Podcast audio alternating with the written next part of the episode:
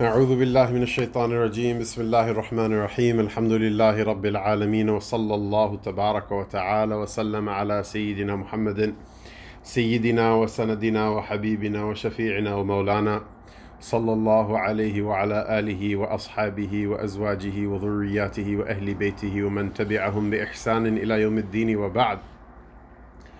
Alhamdulillah, by Allah Ta'ala's fadl, we've reached this Mubarak 11th night of Ramadan. The second 10, uh, the second 10 nights of Ramadan and days are characterized by maghfirah, forgiveness. Allahumma rabbi ghfir warham wa anta khairur rahimin. O Allah,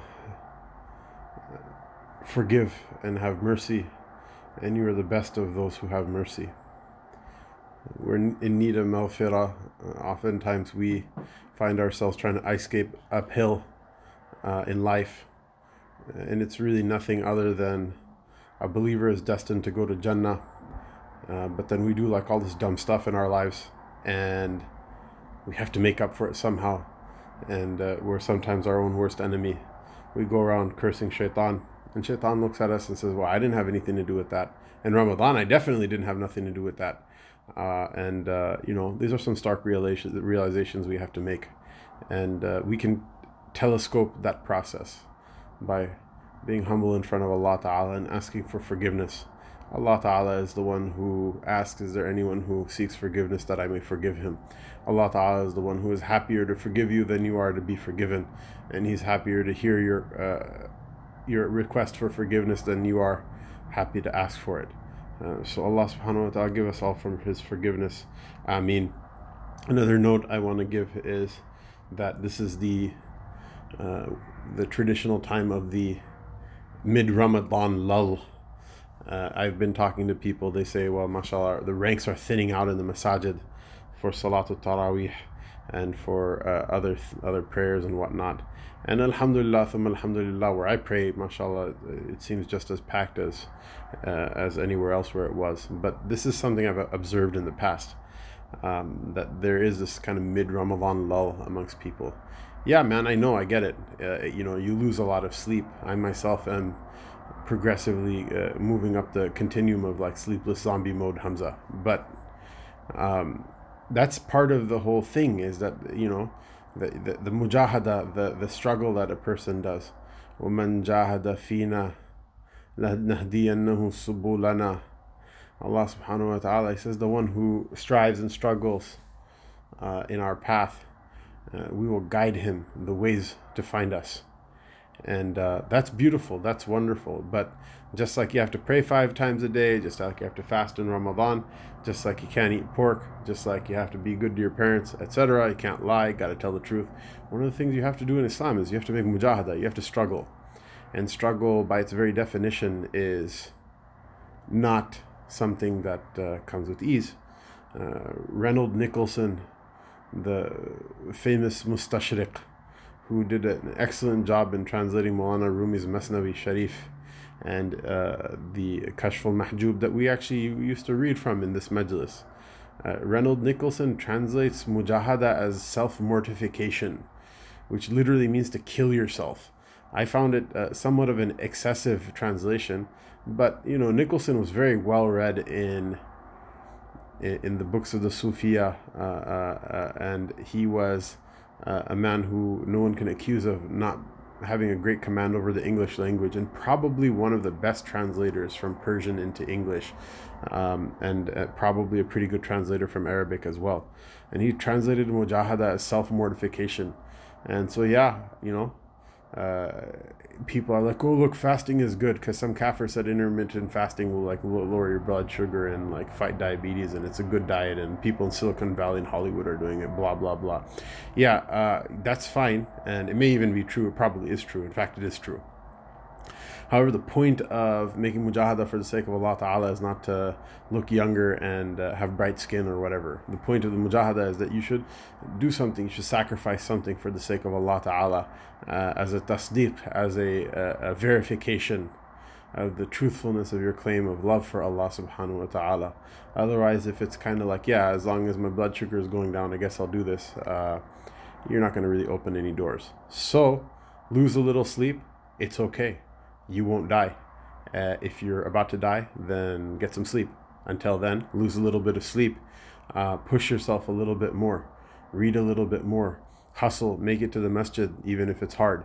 One of the most beautiful traditions that we had in our madrasa, which I suspect is, uh, you know, kind of a pan madaris tradition, is when a student was sick, the teacher would order him to attend dars, and if he had to bring his pillow and blanket and uh, his uh, mat and lay sick in the dars, but he, he he would he would be allowed to do that. But we would be there together, all of us, and even if he was half delirious or half asleep, uh, um, you know, he would be there in the dars with us. And uh, uh, Allah Subhanahu wa Taala, I think there's like great hikmah in some of these some of these things.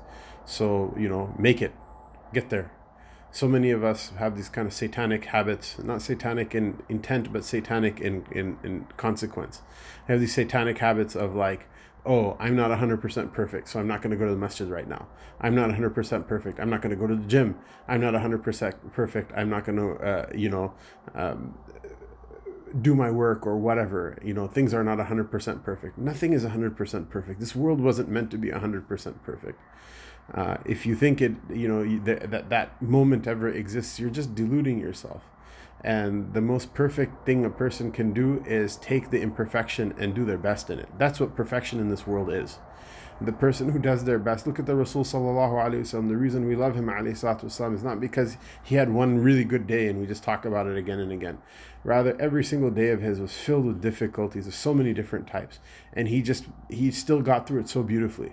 Just so be- everything. Uh, someone was bad to him. Someone fought him. Someone spoke ill of him. Someone lied about him. Someone cheated him. Whatever it is, but he would just take the the, the imperfect circumstance and just do something beautiful out of it to the point where the ages will marvel and the people of knowledge will be spellbound and the uh, eloquent ones will be unable to describe with their eloquence how beautiful it was that he always did his best uh, no matter what the circumstances were. And there are people like that also in this ummah that are like that. If you meet them, may Allah subhanahu wa ta'ala give you uh, the gift of laying eyes on them and they lay eyes on you. Um, that uh, they do that in every situation, whatever it is. Sometimes situations are really ugly, you know, uh, but they just do the best and they just bring that best to whatever it is uh, that they do. Okay, now back to you and me.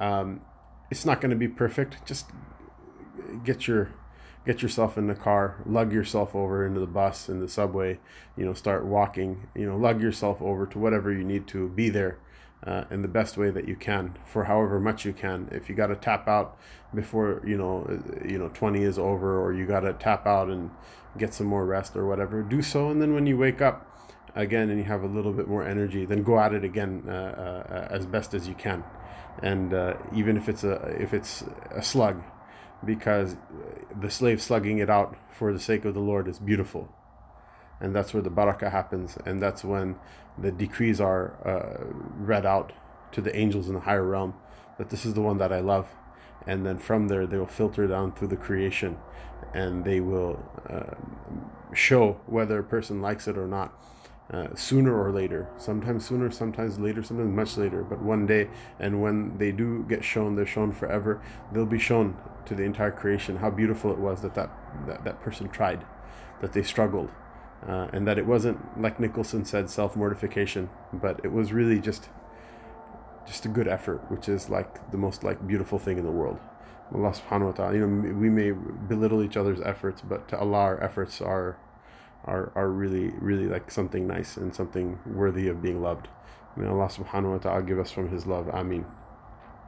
So, this being the second ashara of Ramadan, I wanted to shift gears and go back to a book that we read from last Ramadan, which is Mulana Sayyid Abul Hassan Ali and Nadwi's Saviors of the Islamic Spirit, uh, which was published in Arabic as Rijal al Fikr wa Da'wah, uh, the men of of, of, reflection and uh, uh, who called people toward Islam. And in Urdu, published under the name um, Tarikh Dawat Azimat, the history of calling to Islam and a firm resolve. and it's really interesting. There are actually two different titles, and uh, both books, the Arabic and the Urdu, were written by Maulana Abul Hassan Ali Nadwi uh, uh, himself, and the English translation was uh, compiled under his supervision. Uh, and uh, it's interesting also because the first volume of this book it's an amazing book. It's just a, a, book people should read. And it's not hard to read. It's not a technical work of the ulama or whatever uh, but a very inspirational uh, book. That it is interesting that mufti abdul rahman in london mangera he kind of rendered the english of this old english translation into a more readable english. But uh, uh, and uh, it's it's a great book and you should you should buy it you should read it you should benefit from it. I kind of like the original um, despite its somewhat peculiar uh, diction uh, because first of all it was something looked at or at least approved of directly by Molana Abul Hasan Ali Nadwi who is Sheikh al-Mashayikh in so many ways. Uh, he's the he's a Sheikh al-Mashayikh in so many ways.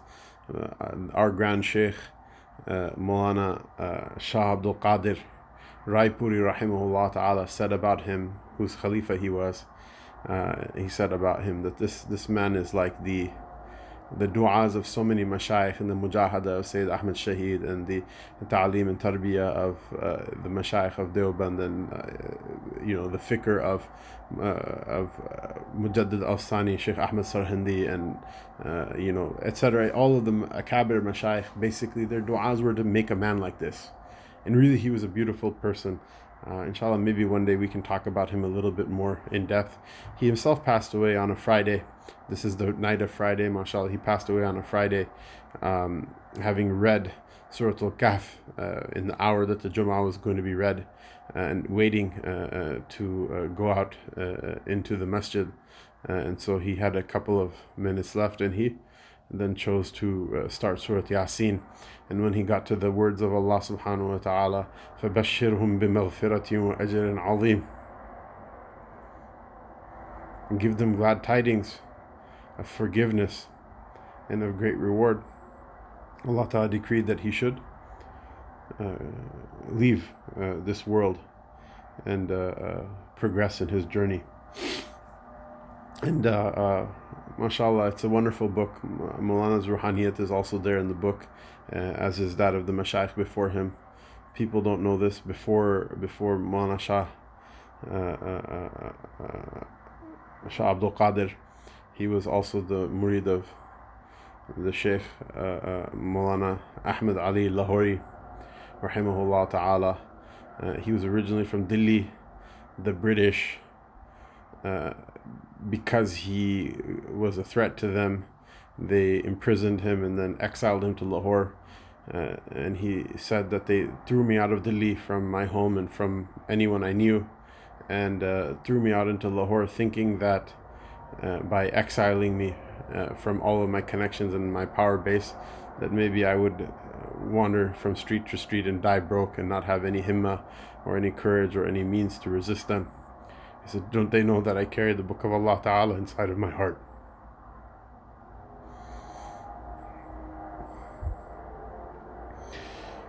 So, mashallah, he's a very well known uh, scholar. Many of the great ulama from the pre- previous generation actually uh, actually uh, read the tafsir of Quran from him.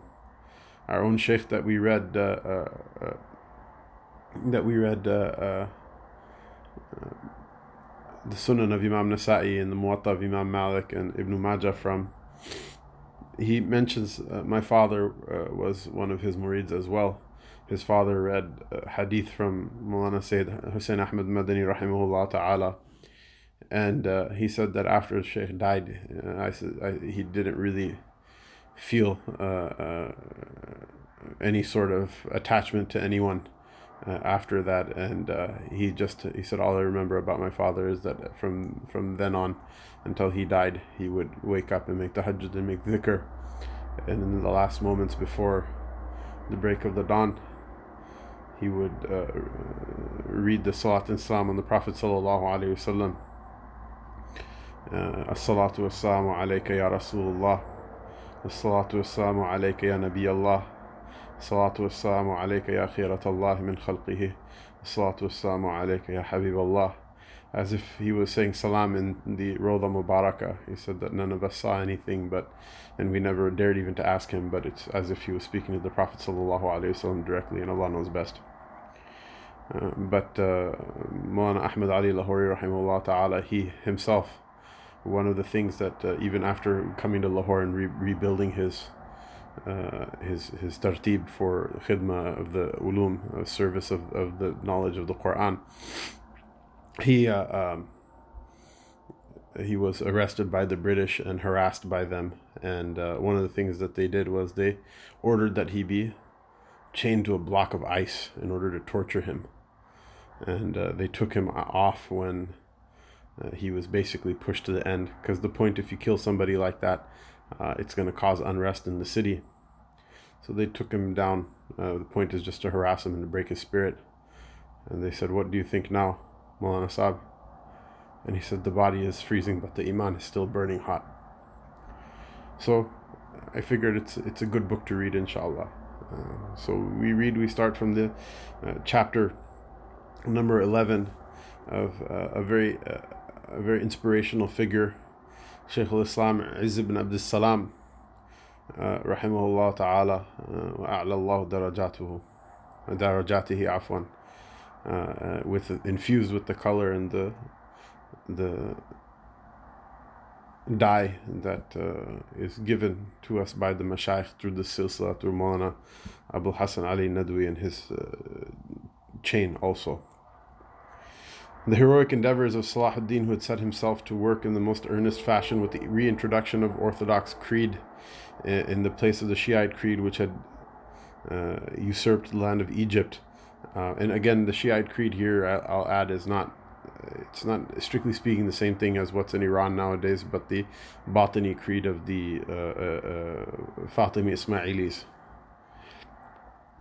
Uh, with it, the chain of educational institutions tar- started for the purpose uh, uh, of uh, the reintroduction of the Muslim creed uh, spread all, all over his wide realm, and above all, the personal example set by him and some of the Muslim rulers in following the religious precepts and code of moral conduct redirected the energies of the people toward learning and teaching religious sciences. As a result thereof, we find several erudite scholars during the 7th century. Uh, this is the 7th century after Hijrah, of course. During the seven, we, we obviously find many erudite scholars in 7th century of the Common Era, but because those are the companions of the Prophet. Sallallahu So this is the 7th century after Hijrah. Uh, who had devoted themselves body and soul to the dissemination of Islamic teachings amongst their compatriots. The most outstanding personage amongst these uh, savants were uh, the Shaykh al-Islam Izzuddin ibn Abdus Salam, who passed away in 660 of the common era, uh, 660 after Hijrah. He was reputed for profound learning, piety, and courage. He never compromised with the corrupting influences of his time and the degenerate ways of the then rulers. So this is after, uh, much after the, the passing of Salahuddin Ayyubi, uh, a, a couple of generations afterward. So the erudition of Izzuddin. Izzuddin ibn Abdus Salam was born in Damascus in 578 after Hijrah. He had the honor of being a student of several eminent scholars uh, of those days, such as Fakhruddin ibn Asakir, the great muhaddith, Saifuddin Amidi, and uh, Abu, uh, sorry, Amidi, not with Ain, uh, uh, and Hafiz Abu Muhammad al Qasim. According to certain analysts, he, analysts not like like an analyst, like forecaster, like for analytics, but uh, analyst as in historians, A N N A L I S T S. According to certain analysts, he started education quite late, but he soon acquired such a proficiency in the then sciences that his contemporaries paid uh, glowing tributes to his deep learning and brilliance of mind. Uh, Ibn Daqiq al-Eid called him the Sultan of Ulam, uh, Sultan uh, Sultan al-Ulama in some of his works. Who is Ibn Daqiq al-Eid? Ibn Daqiq al-Eid was one of the foremost uh, uh, Maliki scholars of his uh, of his era uh, in Cairo, and uh, he was a companion of Izz ibn Abdus Salam, who was a Shafi'i. He loved him so much that he uh, switched from from the Maliki madhab to the Shafi'i madhab because of his because of his love of of him. And if it was for any other reason than love, perhaps uh, the Malikis would be crossed, but who can ever blame a person for that? Uh, that's the thing that binds us all together uh, in the first place.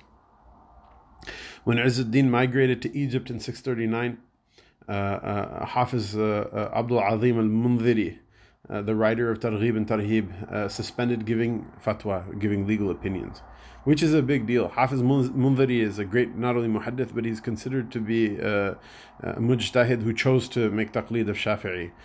but he, he was a man himself at the very height of learning. When he was asked the reason for it, he said, It does not behoove any jurist to give legal opinion where Izzuddin happens to be present. Uh, another uh, scholar, Sheikh Jamaluddin ibn Hajib, was, he, uh, was of the opinion that uh, uh, uh, the fiqh of, of Izzuddin excelled even Imam Ghazali. Wallahu a'lam. Uh, Hafiz al-Dhahabi, the great uh, muhaddith and uh, compiler of the Siyar al-A'lam, one of the greatest biographical works uh, uh, of the ulama, biographical encyclopedias, a really wonderful work. Don't ask if it's translated or not. Learn Arabic and read it. Um, Hafiz uh, uh, Dhahabi writes in his Ibar, uh, in his knowledge of fiqh, devotion to religion and awe of Allah, he had attained uh, that degree of perfection which makes one capable of ijtihad, uh, of interpreting uh, the revealed law of God and deducing new laws from it. And so these are heavy hitters. These are not people who uh, give compliments easily, and they're not small people uh, uh, in in the intellectual tradition themselves. Rather, their uh, testimony uh, is to be taken as as as something that is uh, a fact, and Allah Taala knows best. There's not small names in the history of, of Islam, and again, this is also a tribute to our tradition that the greatest minds and the greatest people in it uh, as uh, acute as their vision was, and how sometimes hair splitting they would get uh, in dealing with things. What we would consider hair splitting based on lack of understanding, it just meant that they were people of precision in their in their reasoning, uh, in a way that you know lay people cannot appreciate. But uh, as much as that was there, they weren't people who were uh, um, dogged and uh, and dogmatic uh, um, sectarians or people who are demagogues that are just trying to call people to their own personality cults or whatever. There was a method to what they did, a system to what they did, why they agreed, why they disagreed, when they put their differences aside. And they did have a greater goal, and you'll see in, in, in things like this that they they actually did have overarching goals that were for the benefit of the Ummah of Sayyidina Muhammad sallallahu alayhi wasallam. Izzuddin occupied the chair of professor for a fairly long period in the Madrasa Zawiya Ghazaliya of Damascus, along with holding uh, the offices of Khatib and Imam in the principal mosque uh, of the city uh, called the Umayyad Mosque, the, the um, Masjid of uh, Banu Umayyah in, in Damascus. Sheikh uh, Shihabuddin Abu Shama uh, relates that Izzuddin vehemently opposed the innovations in later day uh, uh, accre- uh, uh, accretions like Salatul Raghaib and the special prayers of mid Sha'ban, which had become popular in his time. that several scholars of note thought it prudent to keep silent about these issues. And to this very day, if you criticize a practice which is un-Islamic but people like it, uh, be uh, be prepared to uh, get shot down uh, from every half-witted armchair critic on Twitter or on uh, Facebook, um, and uh, be prepared to get cancelled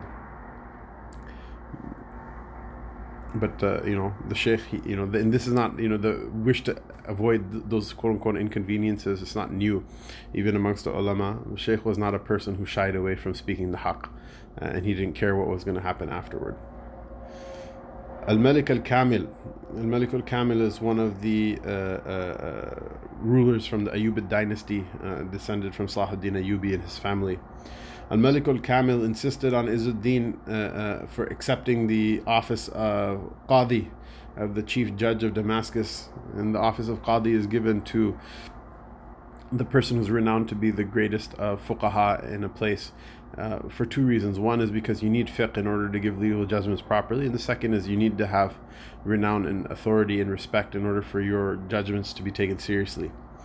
Uh, Malikul Kamil insisted on Izzuddin for accepting the office of Qadi in Damascus, which he accepted reluctantly after imposing a number of conditions.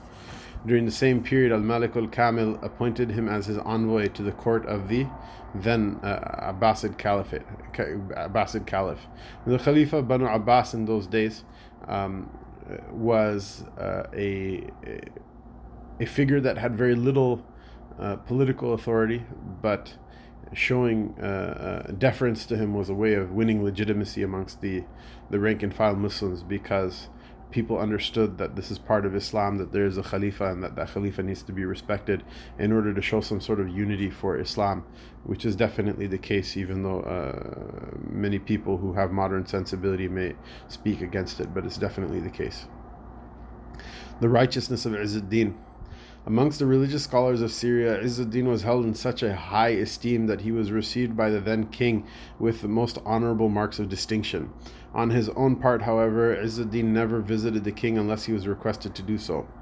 Being dignified, straightforward, and self respecting, he did not like to curry favor with the king. Instead, he insisted always upon the king uh, following uh, the course beneficial for Islam and for the Muslims.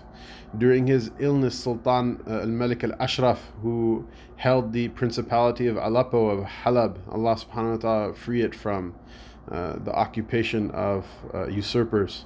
Uh, uh, Al Malik al Ashraf, who held the principality of Aleppo after the, after the death of his father, Al Malik al Adil, sent for Izzuddin.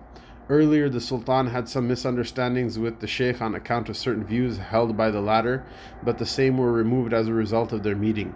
The Sultan uh, requested the Sheikh to forgive him for his mistake and also to let him have a word of advice. Uh, quote, so far as the request for pardon is concerned, replied Izzuddin, I forgive everyone with whom I happen to be displeased, for I will never allow the sun to go down upon my animus against anybody. Instead of seeking my rec- recompense from human beings, I desire it from God and God alone. For the Lord has said, But whoever pardons and uh, amends, his wage uh, uh, is uh, the affair of Allah, meaning it's Allah's responsibility to reward that person.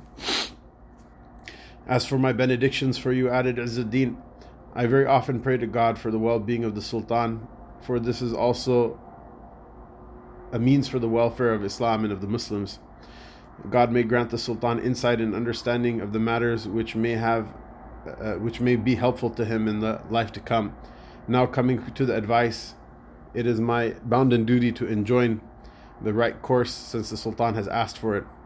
I know that the Sultan is reputed for his valor and the brilliant victories he has won, but the Tatars, meaning the Mongols, are making uh, inroads into Islamic territories. They have been emboldened by the fact that the Sultan has pitched his arms against Malik al Kamil and thus uh, would not have time to face the enemies of God because there's a, civil war between the family of uh, uh, of the Ayubis. And so he said that you guys are so busy fighting each other that the Mongols know that you guys are going to be easy pickings. He said that they have been emboldened by the fact that the Sultan has pitched his arms against Al Malik al Kamil, and thus he would not have time to face the enemies of God and the persecutors of the Muslims. Al Malik al Kamil is, however, the elder brother of the Sultan, and therefore I would request that the Sultan give up the idea of fighting his own brother. This is a, a, speech that could be given to any one of the Muslim leaders that are there nowadays. Give up fighting against your brother. There's other things going on. Instead, I would advise him to turn his forces against the enemies of Islam the Sultan should make up his mind in these critical days of his illness to fight for the sake of Allah alone and for restoring the supremacy of his faith. We hope to overcome uh, the disbelievers with the help of the Sultan if God restores his health. This would verily be a great achievement, but if God had willed otherwise, the Sultan would undoubtedly be recompensed for his intention, at least to come to the rescue of Islam. Al Malik al Ashraf thanked Izzuddin for his sincere advice and immediately issued orders redirecting his forces to face the Mongols instead of Al Malik al Kamil. As soon as the uh, orders of the Sultan were communicated to the commander of his army, he retreated uh, uh to Qasira. Uh, on Al Malik al Ashraf's further request to counsel him something more, Izzuddin asked that the Sultan is bedridden, but his chiefs and officials are having rounds of pleasure. They are reveling in wine and wickedness while the Muslims are being burdened with new taxes and tithes the most valuable presentation that the Sultan can offer to God is that the cesspool of corruption is cleansed. Illegal imposts and taxes are abolished, tyranny is stopped and justice is made available to the people. Al Malik al Ashraf not only acted on the advice of Izzuddin but profusely thanked him, saying, May God give you a goodly reward for performing the duty enjoyed by religion on behalf of all the Muslims, uh, whose well wisher you undoubtedly are.